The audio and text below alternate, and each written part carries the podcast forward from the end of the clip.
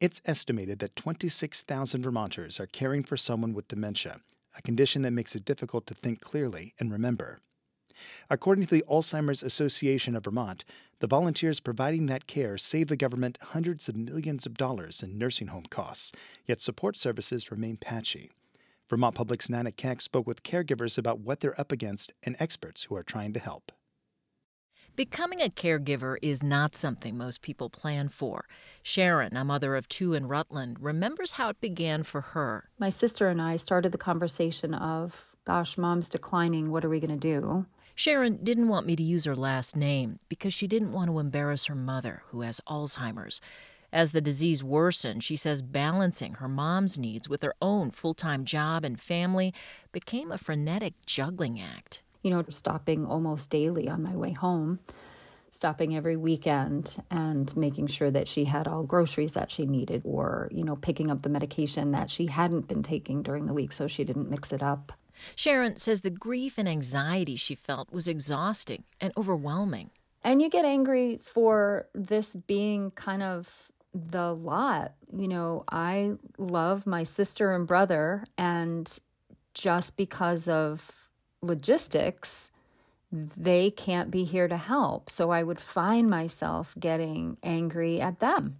Then she'd feel guilty for getting mad, something experts like Cinda Dauten say is common. People who have dementias have behaviors that are hard on us. And those of us who find ourselves in the role of a family caregiver, we were never trained for this. Dauten counsels caregivers in Rutland and Bennington County for Rutland Mental Health Services and the Southwestern Vermont Council on Aging. She tries to help caregivers break the cycle of negative emotions many feel and lessen the stress of the job. Dauten says improving communication can help. People with dementia repeat themselves, forget, and get agitated, which can be irritating. So let's say that you tell your husband or your wife, we're going to go to the doctor today. And he says, we were just there two weeks ago. You might be tempted to remind your spouse that that visit was, in fact, six months ago. But Dauten says don't correct someone with dementia. It won't help and will just make them feel bad. Instead, you say, it's really important that you stay well because I really want to keep you around. Or you say, I appreciate that you're willing to do this because I know you don't enjoy it. Dauten says that approach is validating and helps strengthen the caregiving relationship, which is crucial. Something else that's helpful, stay in the moment. With Alzheimer's and other illnesses that cause dementia, the future is scary. So Dauten tells clients to focus on what's good in their life right now and celebrate it. Noticing what you like about what your loved one's still doing, like, you know what? He's still getting at least five hours of sleep a night, and that's really helpful. But Dauten says it's also vital to address the burnout caregivers feel as their loved one's dementia worsens. She remembers one client who used to bring her husband on errands. At first, he'd stay in the car, but then he started getting out and urinating in public. I hear this a lot from caregivers that it's difficult to talk with other people about their experience because they really feel like people don't get it. And so that makes it very isolating. Which is why Dauten says it's so important for caregivers to take care of themselves first. Take breaks, get out with friends, and do things that bring joy. Caregiver support groups can be especially helpful, says Dauten. But the types of services you can tap into often depend on where you are. Luba Routsong says even though she lives in Chittenden County, she was shocked by the lack of services after her husband was diagnosed with Alzheimer's.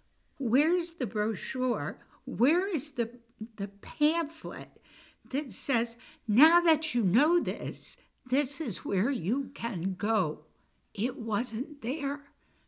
And I was astounded for the next year how hard it was to find resources. The University of Vermont Medical Center is trying to address that by expanding services and creating a dementia family caregiving center. Lori McKenna, a clinical social worker involved in the project, says they want to become a gateway for people across Vermont with information, dementia education classes, and counseling, programs more widely available now with telemedicine. the person is diagnosed with dementia, and then the family can immediately begin to plan for the future. McKenna says they're creating peer mentoring so new caregivers can learn from those more experienced. And she says they plan to invest in workforce development to address the shortage of social workers trained in the needs of caregivers and in gerontology in general. I think we have to talk about older Vermonters, and oftentimes they're not talked about. And so step one is that we're talking about this, that we're recognizing there's a really significant need. Meg Polite is policy director of Vermont's Alzheimer's Association. She says even with U V M's efforts, those of state agencies and Vermont's five area councils on aging, caregiver support services remain hard to find for many in Vermont. It's why she hopes lawmakers will approve proposed legislation to create a state dementia coordinator, budgeted at one hundred fifty thousand dollars a year. We need somebody who can look at all of the pieces that come together and figure out what's working, what's not working, how we have to expand, where we have to expand. And I think that that point person would really make us so much more efficient, because it would allow us to focus our work where it's most needed and is going to have the greatest impact. By twenty twenty-five, Polite says the number of Vermonters sixty-five and older who have Alzheimer's is expected to grow by thirty percent. And those who will have to care for them will need help. For Vermont Public, I'm Nana Keck.